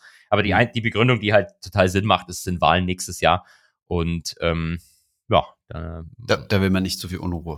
möchte man nicht so viel Unruhe reinbringen. Es hat ja sogar der ehemalige Fed New York-Chef, der, der, der, der Herr Dudley, hat, glaube ich, zwanzig neunzehn sogar schon, ist schon geschrieben, die Fed sollte jetzt zwanzig zwanzig auf keinen Fall Zinsen senken, weil damit würde man ja dem amtierenden Präsidenten helfen. Und wenn du dich erinnerst, wer das damals war, den, den, den, den mögen viele Leute nicht. Ähm, wobei der Biden mittlerweile ähnlich unbeliebt ist. Ich glaube, er ist sogar mittlerweile unbeliebter als der Herr Trump in den U S A. Ja. Darf der wieder antreten, Trump? Der hat doch hier verschiedene äh, Prozesse und dies und das gehabt. Es, es wann wann weiß man das denn, ob es Trump wird oder, oder die anderen? Es sind jetzt die Vorwahlen, die gehen jetzt nächstes Jahr los, die müsste gewinnen, da liegt er mit Abstand vorne. Aber es gibt sogar irgendeinen so Verfassungsrichter, der hat, ehemaligen Verfassungsrichter, glaube ich, also kein Verfassungsrichter, sondern Verfassungsprofessor, einen Experten, der hat, mhm. glaube ich, irgendwie gesagt, ja, der Trump kann auch im Gefängnis Präsident sein. Das finde ich natürlich geil. Ja, ja, der kann auch, kannst auch im Gefängnis gewählt werden. Und das dann könnte er sich, glaube ich, selber begnadigen oder so. Ach, echt? Das wäre krass. Stimmt, ja. Ich wollte gerade sagen, du musst das ganze Oval Office und so im Gefängnis aufbauen oder riegelst einfach das, das Dings ab. Eigentlich ist der Präsident sein wie Gefängnis. Also du kannst dich ja nicht frei bewegen oder sowas. Also schon, aber du bist, es sind ja immer Leute drumherum. Ist ja wie, wie sozusagen deine Wachen. Wie wenn du Na vor die gut. Tür gehst. Nee, aber es wird spannend. Also die nächste, es wird alles spannend nächstes Jahr. Die ganzen hm. Wahlen werden spannend. Ich freue mich schon auf hundert Millionen Podcast-Folgen zu diesen Themen. Ja, ja. Die spannendste wird natürlich die russische Wahl. Also die, die ist sehr die, spannend. Die Wahl des russischen Präsidenten. Ihr habt gehört, er will nochmal antreten. Er versucht es. Fast. Das kann ich mir fast gar nicht vorstellen. Dabei hat er doch extra die Verfassung geändert, damit das möglich ist. Ich glaube, als allererstes kommt aber die Taiwan-Wahl. Die könnte auch nochmal spannend werden. Ist das so? Ah ja, stimmt, da hatten wir mal drüber gesprochen, genau, weil ja. Die einen sind eher so, wir wollen in Frieden mit den Chinesen leben und die anderen eher so, lass uns in Ruhe, China. Ich würde es nicht unbedingt so formulieren, wie du es gerade gesagt hast, aber ja, also die, ähm, die Oppositionsparteien sind eher für ähm, eine Annäherung an China, was witzig ist, weil die Kuomintang ja eigentlich die waren, die den Bürgerkrieg gegen Mao verloren haben und jetzt für eine Annäherung sind. Mhm. Ähm, dementsprechend, ja, gucken wir mal, was die Wahlen da machen. Sehr gut. Was haben wir sonst noch für Marktangelegenheiten, äh, die Hier, da äh, passiert der, sind? Der, der, der, der, ähm, der, der zehnjährige Zins in den U S A, der steht jetzt bei drei Komma neun mittlerweile. drei oh, ich sehe es gerade. Siehst du es auch auf meinem Screenshot? Ja, drei Komma neun eins eins. Oh, neun elf. Oh, oh neun elf. Porsche. Ach so. Sorry. Ich, ich, ich, ich sehe direkt Verschwörungstheorie. Und die Chartformation sieht auch ein bisschen nach einem Illuminati-Auge aus. Das stimmt. Du, du hast recht. Also, aber interessant, was dein Kopf damit macht aus neun eins eins und was mein Kopf damit macht. Also neun elf ähm, meine ich natürlich die Polizeirufe in den U S A. Ach so, okay. Gut, das macht natürlich wieder Sinn.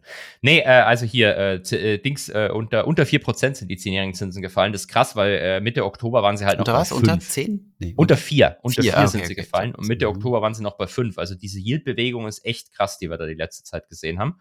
Mhm. Ähm, und sowas, was ich sonst noch sagen, Frau Lagarde, äh, wie gesagt, unüberraschend, äh, wir sprechen nicht über Zinssenkungen. Ähm, äh, der Markt preist übrigens auch sechs ein für nächstes Jahr.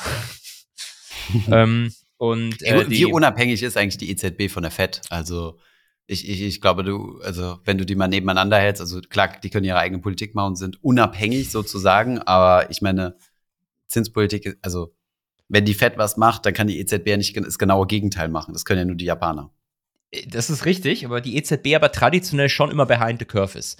Und, ähm, ja, aber konstant behind the curve. Also konstant. Sie, sie, sie ja, hat dieselbe ja. Kurve, halt nur verschoben. Das Interessante wäre natürlich trotzdem, also wenn die, wenn die Fed sechsmal senkt und die E Z B kein einziges Mal, dann steht wahrscheinlich der Euro-Dollar bei hundertsechzig, also bei einundsechzig, mhm. ähm, wie er damals zur Finanzkrise, glaube ich, nicht ganz kurzzeitig mal war. Äh, aber ja, klar, also es glaubt jetzt keiner, dass die E Z B sechsmal, äh, die Fed sechsmal senkt und die Lagarde sagt, äh, nö, we're, we're not talking about talking about interest rate cuts. Mhm. Ähm, Zumal ja auch die, die, die Argumentation in der Vergangenheit immer so gewesen ist, dass die europäischen Staaten so verschuldet sind und deswegen keine Zinserhöhung sich erlauben können. Da war ja eher die Befürchtung, dass die Amis die Zinsen anziehen und wir Europäer nicht hinterherkommen, weil unsere südeuropäischen Staaten ja so krass verschuldet sind und wir die deswegen in den Bankrupt Run. Das Argument hat man aber jetzt in den letzten anderthalb Jahren nicht mehr gehört. Das ist so spannend, weil, wie du sagst, es gibt ja immer diese Sachen, wo, wo jeder denkt, das ist klar, und dann passiert es genau anders. Das ist klar. Krieg im Nahen Osten und der Ölpreis fällt. Wer hätte das gedacht? ähm, ja, wirklich. Oder Italien. Frau Meloni wird Premierministerin und Italien kein Jux. Geräuschlos. Keinen interessiert's.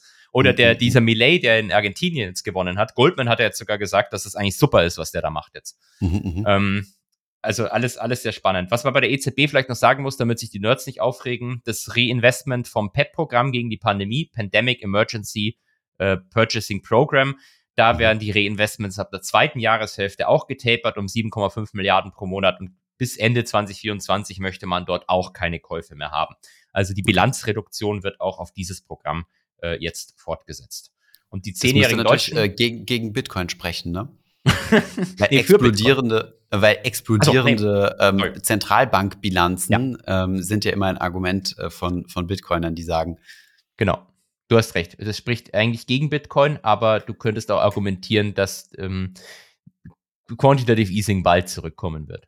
Du kannst, Der einfach, argument- du kannst einfach argumentieren, Bitcoin-E T F. Uh, uh, uh, uh. Du, ich bin da voll bullish drauf auf den Bitcoin-E T F. Ja, sehr gut. Wir können ja mal drüber sprechen. Was, sag mal, sag mal an, was ist denn dieser Bitcoin-E T F? Erklär's mal. Ich habe vor kurzem einen Short dazu gemacht. Aber ich bin da sehr wahrscheinlich nicht so deep drin wie du. Also ja, das, das Problem ist ja, dass viele Finanzinstitutionen nicht äh, Bitcoin kaufen können, weil du das halt nicht irgendwie... Äh, die, das, weil es nicht reguliert ist. Genau. Ja, und du mhm. kannst ja nicht einfach eine, ein Wallet Kasse, irgendwie ja, in so eine Bank legen. Mhm. Ähm, dann ist halt einfach, einen E T F zu haben. Bei Gold war es ja auch so, als der erste Gold-E T F kam, ist der Goldpreis dann direkt nach oben gegangen. Und mhm. den S E C hat halt, der Gary Gensler hat halt ähm, bisher, äh, was ja eigentlich spannend ist, weil alle dachten, er ist der Messias und er wird jetzt endlich Bitcoin äh, positiv mhm. regulieren. Und dann mhm. ist es so ein richtiger Hater geworden. Der hat ja bisher immer die äh, E T Fs, die Bitcoin-E T Fs blockiert. Dann kam ein Gerichtsurteil, das im Prinzip die ganzen Argumente von der S E C zerstört hat. Und jetzt geht eigentlich jeder davon aus, ähm, Eric Balchanus von Bloomberg ist da gut auf Twitter, der verfolgt das immer relativ gut. Jetzt geht mhm. jeder davon aus, dass, glaube ich, so Anfang nächsten Jahres jetzt die ersten Approvals reinkommen müssen für Bitcoin-E T Fs äh, in Cash, nicht in mhm. Kind. Also ähm, wer dann die Bitcoins kauft, ist aber eigentlich wurscht. Und also nicht über Futures, weil du kannst ja irgendwie, glaube ich, schon Bitcoin, so eine Art genau. E T Cs, also du kannst ja über nee, Futures gibt, schon den Bitcoin-Kurs abbilden. Äh, aber es gibt so auch einen E T F Cash. auf die Futures. Es gibt schon E T F auf die Futures. Ah ja, okay. Die aber nie irgendwie einen echten Berührungspunkt mit Bitcoin haben, und deswegen ähm, Spot-E T F wäre, du musst als E T F-Anbieter echte Bitcoin kaufen. Aber wie ist denn das mit der Verwahrung dann? Weil ich meine, das ist ja echt eine, eine Herausforderung. Also wissen wir nicht. Das geht ja, in Deutschland geht's ja auch schon. Es gibt ja schon so ähm, Neobroker, die tatsächlich echte Bitcoins ähm, verwahren können. Mhm. Ähm, wie es das dann, wie das dann äh, auf, auf, auf, auf äh, bei BlackRock dann gelöst wird, keine Ahnung. Das, das weiß ich mhm. leider nicht. Ähm, aber das Steven ab, Schwarzman hat einfach einen, einen Ledger, äh, so einen U S B-Stick, wo die drauf sind, beziehungsweise wo die Keys drauf sind, und den, den hat er dann um den, um den Hals hängen. BlackRock. Nee, nicht Steven Schwarzman, das war Blackstone, gell? Der andere. Wie heißt der nochmal? Fink. Fink, immer an mich denken. Fink? Larry Fink. Ah ja, genau, Larry, jetzt habe ich es, okay. Mhm. Ja, du bist jetzt der Graf, du bist ja nicht mehr der Fink. Ich bin jetzt der Graf, genau, ich bin nicht mehr der Fink. Es hat sich ausgefinkt. Ja, und ähm, das Einzige, die gute Nachricht ist, Thomas, äh, in Guyana, ich hoffe, ich spreche das Land richtig aus, kommt es jetzt ja. erstmal doch nicht zum Krieg. Ähm, das ist echt eine gute Nachricht, ohne Ironie. Ja, also man hat, aber ich meine bloß erstmal, weil wer weiß, was noch passiert, aber man hat sich jetzt darauf geeinigt mit Venezuela, man möchte das Problem friedlich lösen. Mhm. Aber was hat das mit den Arbeitsmarktdaten zu tun? Schreibst du an, Lage ruhig, Arbeitsmarktdaten, yeah. Nix, das war, war weiter unten, dass die Arbeitsmarktdaten kommen, habe ich mich letzte Woche Ach, das war letzte Woche. Und letzte also. Woche hätte ich dir gesagt, in Guyana gibt es vielleicht Krieg ums Öl, und jetzt kann ich dir sagen, die gute Nachricht ist, ähm, die Präsidenten haben sich getroffen und gesagt, das kriegen wir irgendwie friedlich hin. Hm. Und? Und? Der Präsident von El Salvador ist zurückgetreten. Was? Nein. Mhm. Wirklich? Der Verrückt Bitcoin-Mensch? War? Der Bitcoin-Mensch. Auf Wieso dessen das? Party. Ich war ja auf die private ja. Party vom Präsidenten eingeladen.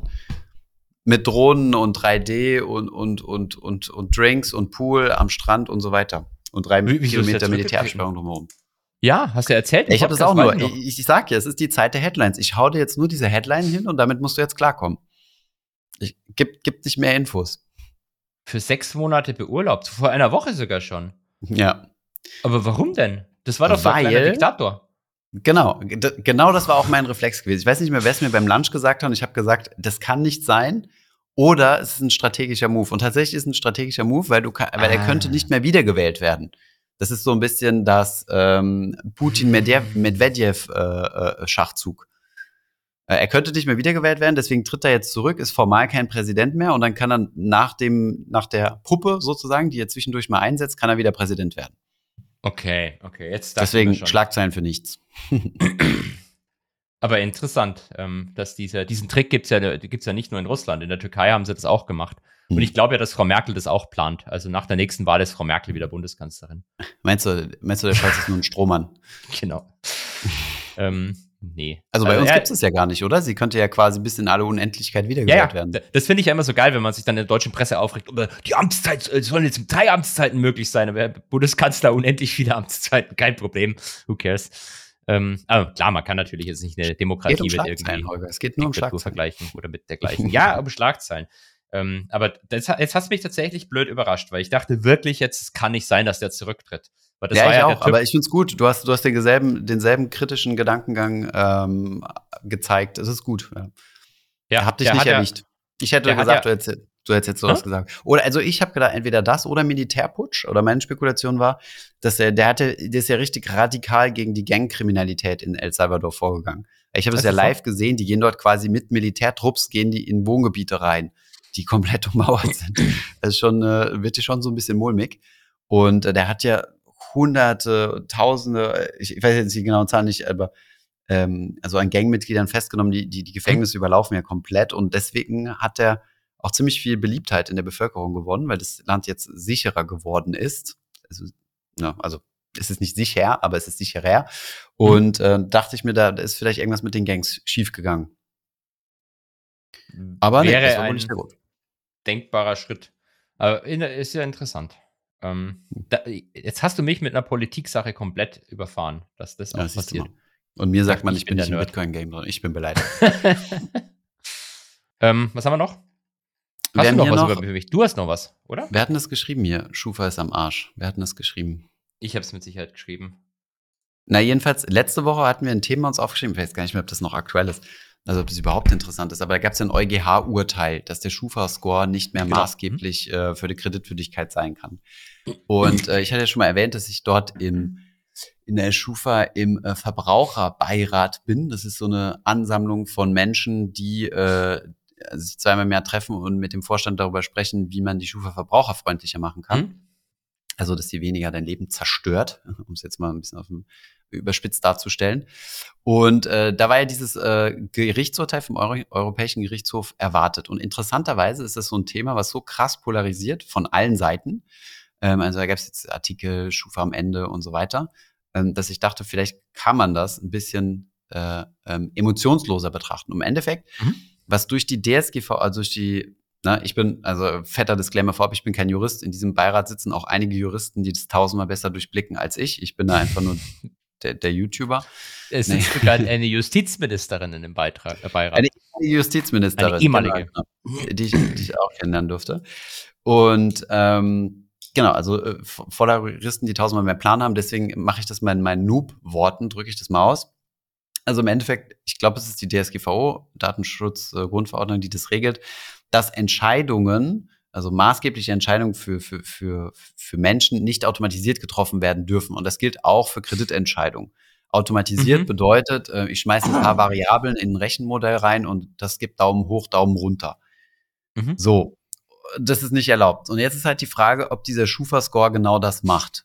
Ähm, mhm. ähm, trifft er automatisierte Entscheidungen oder nicht? Der Standpunkt der Schufa, ich stelle das jetzt mal ganz neutral da, die beiden Standpunkte, Standpunkt der Schufa ist, die sagen nein, die berechnen einfach nur den Score, aber die Schufa selbst vergibt ja keine Kredite, das heißt, die geben diesen Score an die Banken und die Banken ja, die machen. machen dann halt irgendwas damit. So, das heißt, die automatisierte Entscheidung findet dann auf Bankenseite statt. Und da hat es ja. Europäische Gerichtshof, oder ich glaube, das ging erst in Wiesbaden los, hat einer geklagt und dann ist es hoch eskaliert bis zum Europäischen Gerichtshof. Mhm. Aber die, Dat- die, die Rechtslage ist noch nicht ganz klar. Naja, jedenfalls ähm, haben die dann gesagt, nö, ähm, ihr berechnet diesen Score, der dazu benutzt werden kann und auch de facto benutzt wird zur automatischen mhm. und so weiter. Und deswegen ähm, muss das eingeschränkt werden, nur in Einzelfällen. Gib mal so ein paar Beispiele. Also zum Beispiel bei einer Immobilienfinanzierung ist der Schufa-Score mhm. sicherlich nicht maßgeblich. Ähm, so? Denn, äh, naja, also du nimmst einen Schufa-Score ein, das ist einfach nur eine Box, die getickt wird. Da sollte jetzt kein, du sollst nicht gerade im Insolvenzverfahren sein, wenn das nicht der Fall ist, kommt ein Haken dran. Das ist egal, ob der Score jetzt zweiundneunzig, einundneunzig, fünfundachtzig oder was weiß ich ist. Mhm. Ähm, damit wirst du nicht eine Immobilienfinanzierung kriegen, ja oder nein, sondern es spielen nur andere Sachen eine Rolle. Deine Vermögenssituation, äh, die, der Wert der Immobilie, äh, dein Einkommen und solche Sachen. Auf der anderen Seite, wenn du auf äh, auf irgendeiner Online-Shop unterwegs bist und dir dort gerade was in den Warenkorb legst und gerne per ähm, Buy Now, Pay Later zahlen willst, dann sind die auch vom Gesetzgeber her verpflichtet, eine Bonitätsprüfung durchzuführen. Also die dürfen dir nicht einfach so Geld leihen. Ja. Und ähm, da wird sich jetzt kein Sachbearbeiter hinsetzen und deine äh, fünf Euro siebzig äh, Zalando-Shopping ähm, eine Bonitätsprüfung für dich machen. Und dementsprechend holen die sich natürlich Scores ein von Auskunfteien, wie beispielsweise der Schufa. Und dann wird diese Entscheidung auch auto- automatisiert getroffen.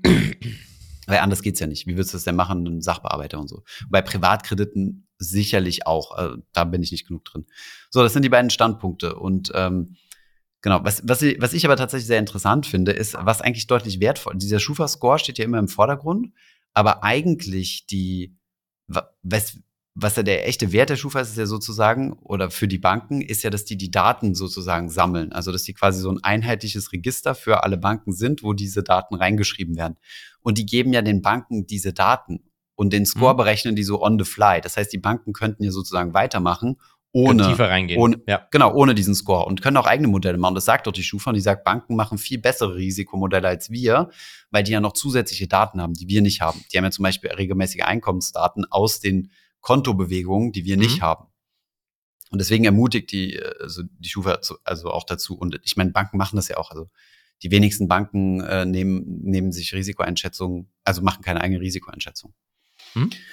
Genau, das ist so ein bisschen so der, der Kontext zu dieser Thematik.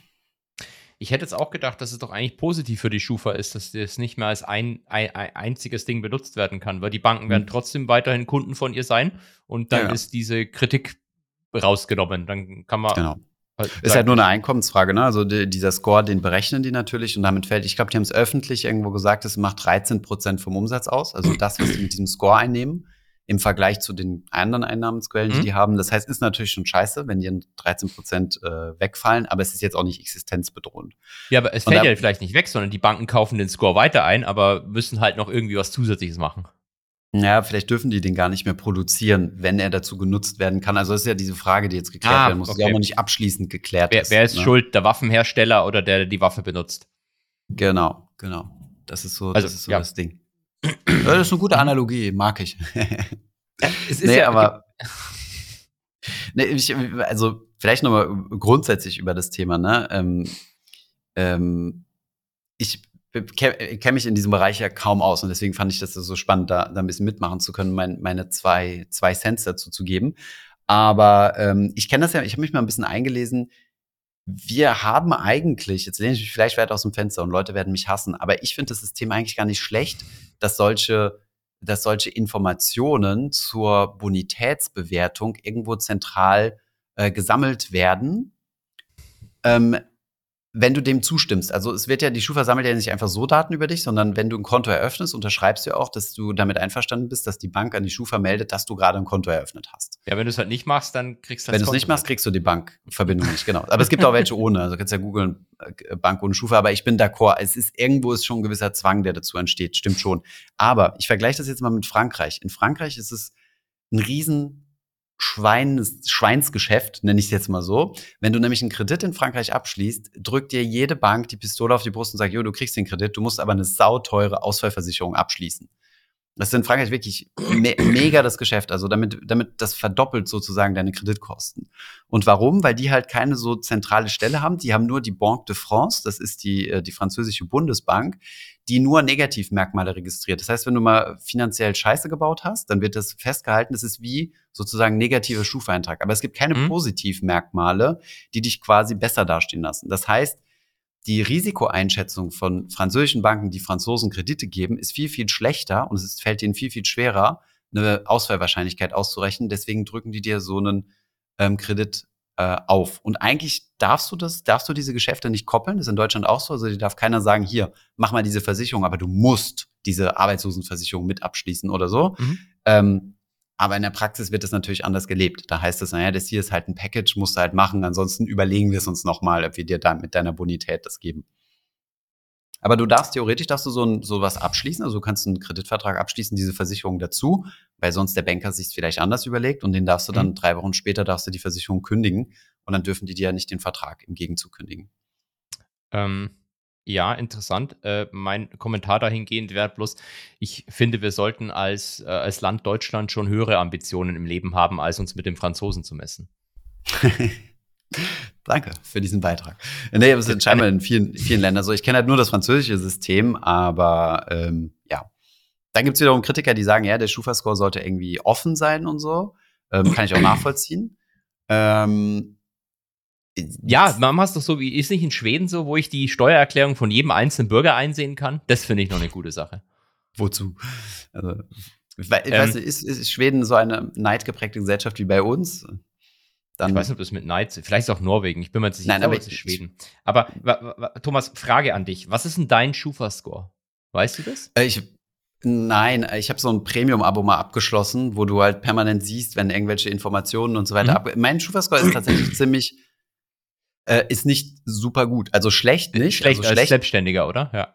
Na, schlecht ist, ähm, ein schlechter Schufa-Score heißt ja im Endeffekt, also dass du Negativeinträge hast, das habe ich nicht. Mhm. Aber ich habe keinen besonders guten Schufa-Score, weil ich lange im Ausland gelebt habe und deswegen die Schufa keine Informationen über mich hat. Ähm, ich hatte so kein Konto in Deutschland oder solche Sachen. Also ich hatte ein N sechsundzwanzig-Konto, das war aber über die französische Filiale. Gut. Und dementsprechend machen die keine Schufa-Abfrage und auch keine Eintragung. Das heißt, für die Schufa bin ich äh, eine lange Zeit lang kontenlos gewesen und auch Kreditkarte. Wenn du eine Kreditkarte hast, ist es ein Positivmerkmal, weil das bedeutet, dass jemand ein Kreditinstitut bereit ist, dir einen Kredit zu geben. Und ich habe nie eine Kreditkarte besessen, deswegen, ähm, ja. Also mein Schufa-Score ist nicht schlecht, aber er ist auch nicht krass. Aber ich kann ihn zur nächsten Folge mitbringen, wenn ihr wollt. Also ich, ich äh, habe jetzt gar nicht, also ich kenne meinen eigenen auch nicht, aber ich, ist mal, ich muss mal eigentlich mal nachschauen. Das würde mich echt interessieren, ich habe keine Ahnung. Ähm, das macht dann Sinn, also du hast ja eine Auskunftsrecht, kostenlose Selbstauskunft. Ja, ja, mit, nach der Datenschutz irgendwas, denkst du da. Grundverordnung, ja. Genau. Kannst du den, den, den Krempel zuschicken lassen und ähm, macht ist ehrlich gesagt völlig egal. Nur wenn du irgendwann Lust hast, eine Immobilienfinanzierung zu machen oder vorhast, einen Kredit dir zu besorgen oder so, macht es natürlich Sinn, da mal reinzugucken, um einfach nur zu checken, ob da falsche Informationen drin sind. Weil das, auch ja. das ist ja das, was der Schufa viel Reputation kostet, sind falsche Daten. Die kommen natürlich von irgendjemandem, der die da reingemeldet hat. Und das kann man natürlich korrigieren lassen. Kann aber eine Zeit lang dauern. Die, die Schufa ist eigentlich sowas wie W M-Daten, oder? Kann man das sagen? Ähm, ja, so eine ja, genau, Institution, ja. die eigentlich jeder hasst. Und definitiv, ja. Für all diejenigen, die nicht wissen, was W M-Daten ist. W M-Daten ist ein Datenunternehmen, wo alle Fonds in Deutschland ihre Informationen hinmelden müssen. Die machen auch die Steuerklassifizierung. Die vergeben auch die I S I Ns. Katastrophe. Nee, die W K Ns. Sorry, ich glaube, die, die W K Ns. W K Ns. Die haben sozusagen ja. das Monopol auf W K Ns. Und äh, ja, jeder hasst die, weil es kostet Geld. Und ähm, und es ist immer falsch, was da drin steht. Und du kannst das als Privatmensch nicht korrigieren lassen. Das ist nicht immer falsch, aber es gibt halt viele Fehler. Ich wollte mal ein Zertifikat auf dem Wix handeln. Dann habe ich, konnte ich es nicht handeln. Dann habe ich meine Bank angerufen. Dann haben die gesagt, ja, das äh, ist daran, weil äh, wir können im Moment keine ähm, Zertifikate handeln, die Dividendeneinkommen in den U S A haben. Ich so, hm. hä, das ist Wix-Future. Das hat überhaupt nichts mit Dividenden zu tun. Ja, da können sie aber nichts machen, weil in W M-Daten ist es als Dividenden hinterlegt. Mhm. Das ist halt genau das. Und dann fang du an, das ändern zu lassen. Schreibst du eine E-Mail an W M-Daten, schreiben die zurück, sie sind ein Privatmensch, mit ihnen sprechen wir nicht. Dann habe ich angefangen, W M-Daten und die Comdirect damals beide im C C mit E-Mails zuzuballern, bis sie das irgendwann angepasst hatten. Aber also ich kenne es aus meiner Zeit aus der Bank, ähm, wenn bei W M-Daten irgendwas falsch aufgesetzt war, und das passierte sehr, sehr oft, dann war das immer ein Riesen-Pain. Ähm, da was du dir für einen Auf, was du dir für einen Aufwand machst, um am Greif- und Kapitalmarkt teilnehmen zu können, ist ja verrückt. Du, die haben mal für ein Goldman-Produkt so random eine W K N erfunden. Das war das Geilste überhaupt. Da ruft mich ein Kunde an und gibt mir eine W K N durch. Ich sage, ich würde die gerne handeln. Ich gebe die im System und sage, die gibt's nicht. Doch, doch, er hat die hier vorliegen. Das ist bei seiner Bank aufgesetzt. Das ist ein Goldman-Produkt. Das ist kein Goldman-Produkt. Und dann kam raus, als es immer die I S I N gab, es, wir hatten da nie eine W K N festgelegt. Und W M-Daten hat er irgendwo das Termsheet gefunden und hat er dann so random eine W K N erfunden für das Produkt. Mhm. Das ist halt scheiße. Ja, das naja. stimmt schon, aber gut. Ähm, das, äh, das ist also glücklicherweise, außer wenn du aus dem Bereich kommst, hast du mit als Privatanleger relativ wenig damit zu tun, ne? Ja, das stimmt, das stimmt. Vor allem, wenn du nur normale E T Fs, also den nicht grauen Kapitalmarkt handelst, dann hast du eigentlich normalerweise keine Probleme damit. Hm. Ach so, ja. Und äh, abschließend, wir sind ja schon, äh, wir haben es ja bald schon wieder geschafft.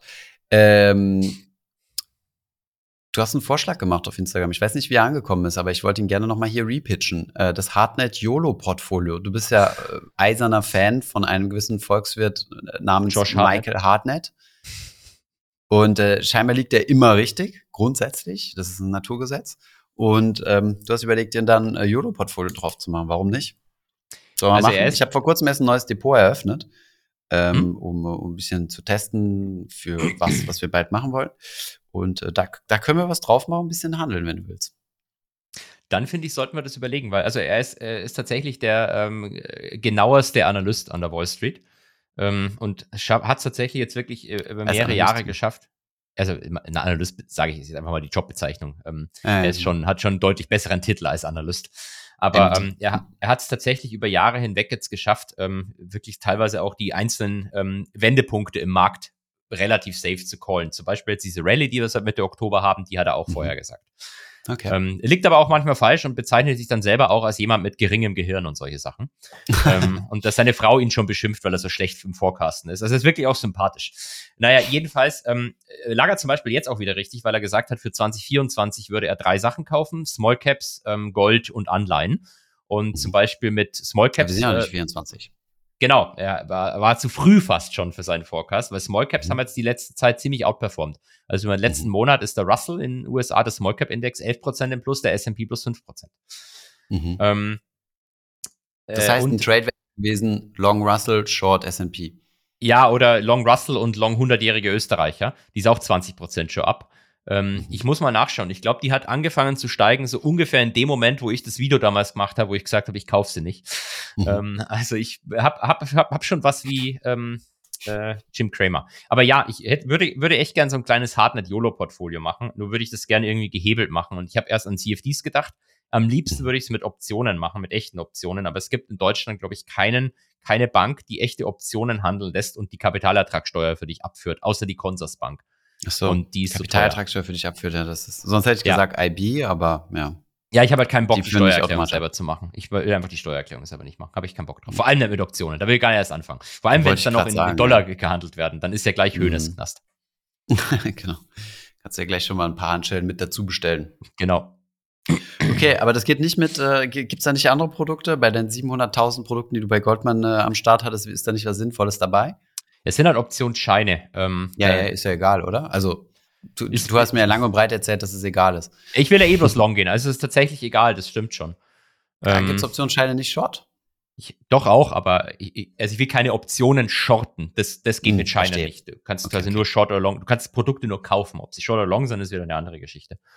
Aber ähm, ist das egal, ja, weil dich interessiert ja nur die Direktion, oder? Also genau, du willst ja genau, keine Prämien abkassieren oder so. Genau, genau, genau. Den könnte ich auch damit machen, das ist immer ein bisschen Pain, die Produkte dann rauszusuchen. Und ich glaube, beim Russell gibt es nichts, wenn ich mich nicht täusche. Das war, glaube ich, so mein Hauptproblem. Aber ich kann auch mal gucken. Vielleicht imitiert mir ja eine nette Emittentin die entsprechenden Produkte. Genau, und, und hinterlegt die Daten richtig in W M-Daten. Genau. Gut. Holger, es war mir eine Ehre, nach drei Wochen. Den Rhythmus erhalten wir aufrecht. Die nächsten zwei Wochen überlegen wir uns andere Ausreden, keinen Podcast zu machen und dann bis Januar geht's dann. Weiter. Bis im Januar dann, genau. Nein, bis wir bald. Haben ja versprochen, wir versuchen eine Folge nachzuproduzieren. Wir haben uns auch schon was, eine Kleinigkeit überlegt. Ähm, wir machen eine Folge, in der wir Weihnachtslieder für euch singen. Und äh, nein, wir überlegen mal, wie, wie, wir, wie wir unsere einundsiebziger-Folge nachholen. So machen wir das. Bis dann wünsche ich ein Bis schönes dann. Wochenende und äh, finales äh, Gesundwerden der gesamten Familie. Danke, danke. Ich werde es ausrichten. Bis, Bis bald. Dann. Tschüss.